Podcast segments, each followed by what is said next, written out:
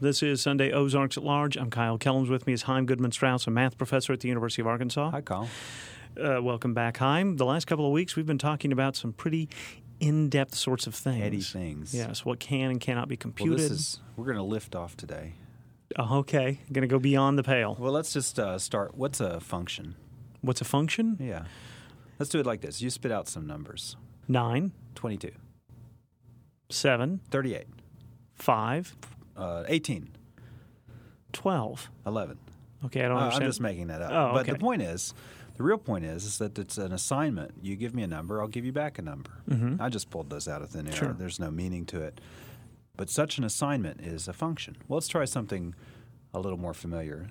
you want me to give you You just- numbers? yeah, just One, one, two, four, three, nine, four, 16. five. It'd be twenty-five.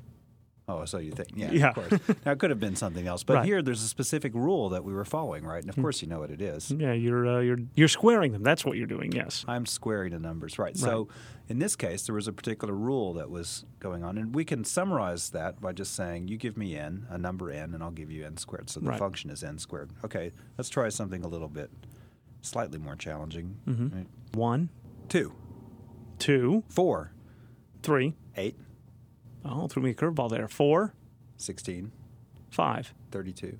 I don't know what's happening there. Well, each time I'm doubling it, right? Uh, two, four, eight, 16, Oh, I 32. see. I see. Yes. So then uh, 60, 64, and so on. 128, So 256. there the function is, it's you give me a number n, and I'm giving you 2 to the nth power. Right? Mm-hmm. Gotcha. So it's 2 to the n. Here's one that I really like. So uh, 1, oh, sorry, you have to ask Oh, me a number. yeah. How about one, 1, two, 4, three, 27, four, 256. five?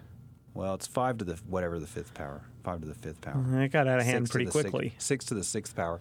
Right. And so this time it's beginning to really skyrocket. If we listed out these functions, n squared grew pretty fast, and cubed we didn't do, but that would grow faster and forth.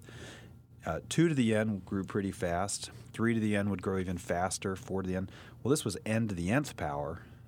Uh, 1 to the first, 2 squared, 3 cubed, 4 to the fourth, 5 to the fifth, and so on. And that grew.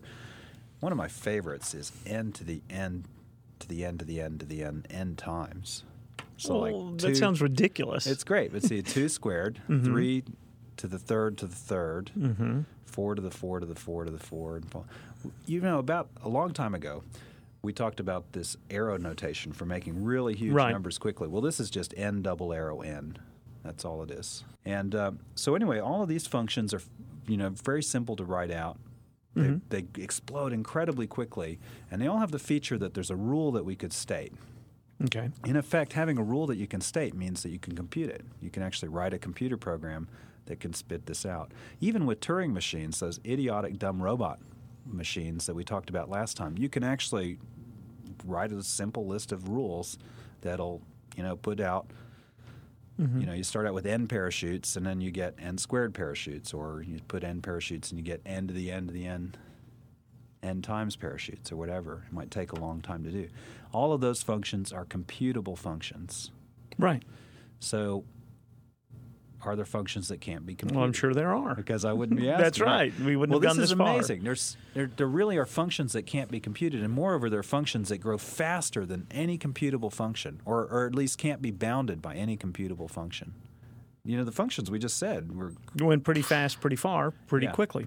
but there are functions that can't that grow e- faster than any possible function that can be computed. Can can you? Isn't that a mind blowing? It is a mind blowing thing. Is, is there a function that you can give us in the English language that we'd understand? Well, okay. well, all we can do is sort of describe it indirectly. Okay. I don't know though. It just blows my mind. Hmm. It really does. I mean, in fact, you might entertain yourselves, folks, by coming up with functions that grow even faster than the ones we named. It's not.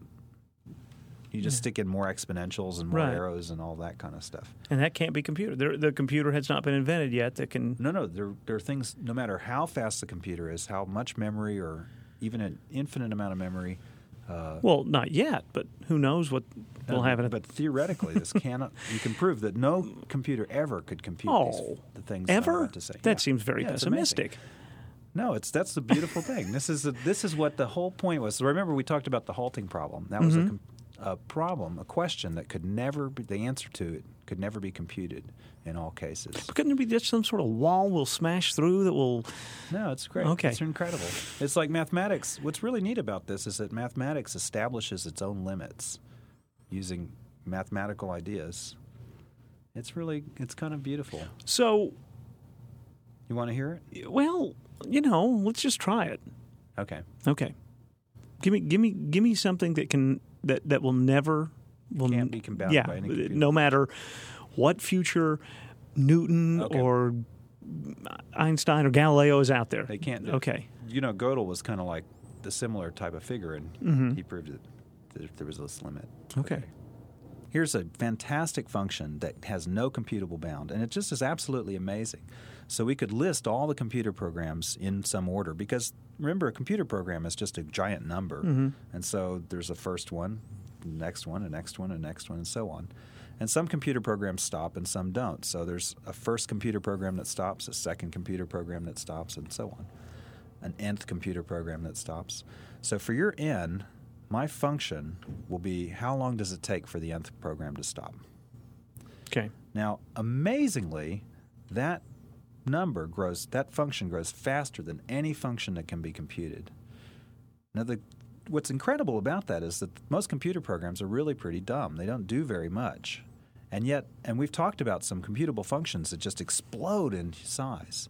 And yet, this thing where the you just ask how long does it take for the nth computer program to stop that function grows faster than any computable function it's just an absolutely amazing thing it has to do with the halting problem i i don't think we can do it verbally so i'm going to put the answer to that on the webpage and people Okay. can write in their own comments that's mathfactor.uarc.edu e an incredible thing the 57th computer program if you list them all out in order is something like you know print an x on the page and then done, and then stop you know Right. the 58th one is print a y on the page and then stop Right.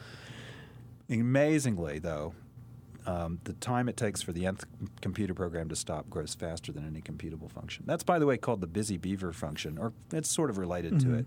And um, you can look up more about that anywhere. This is famous. Very, very. Has its own Wikipedia entry. It does, and Yes. actually a pretty good one. oh, okay.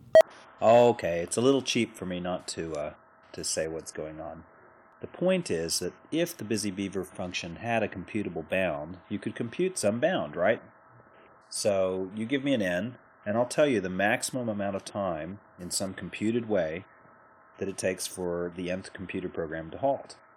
Well, that answers the halting problem. What I do, I don't know. Uh, you give me a program, it's some number program, and I just calculate this bound. And if the program runs longer than that bound, I know that I'm home free and the computer program will never halt. So that gives me a procedure for telling whether or not a given program can halt or not. We already know that's impossible, hence, there couldn't have been a computable bound. Hence, this function is a function with no computable bound. It's amazing. So, bottom line, some things cannot be computed. Yeah. You, th- you think we should go back to puzzles next week?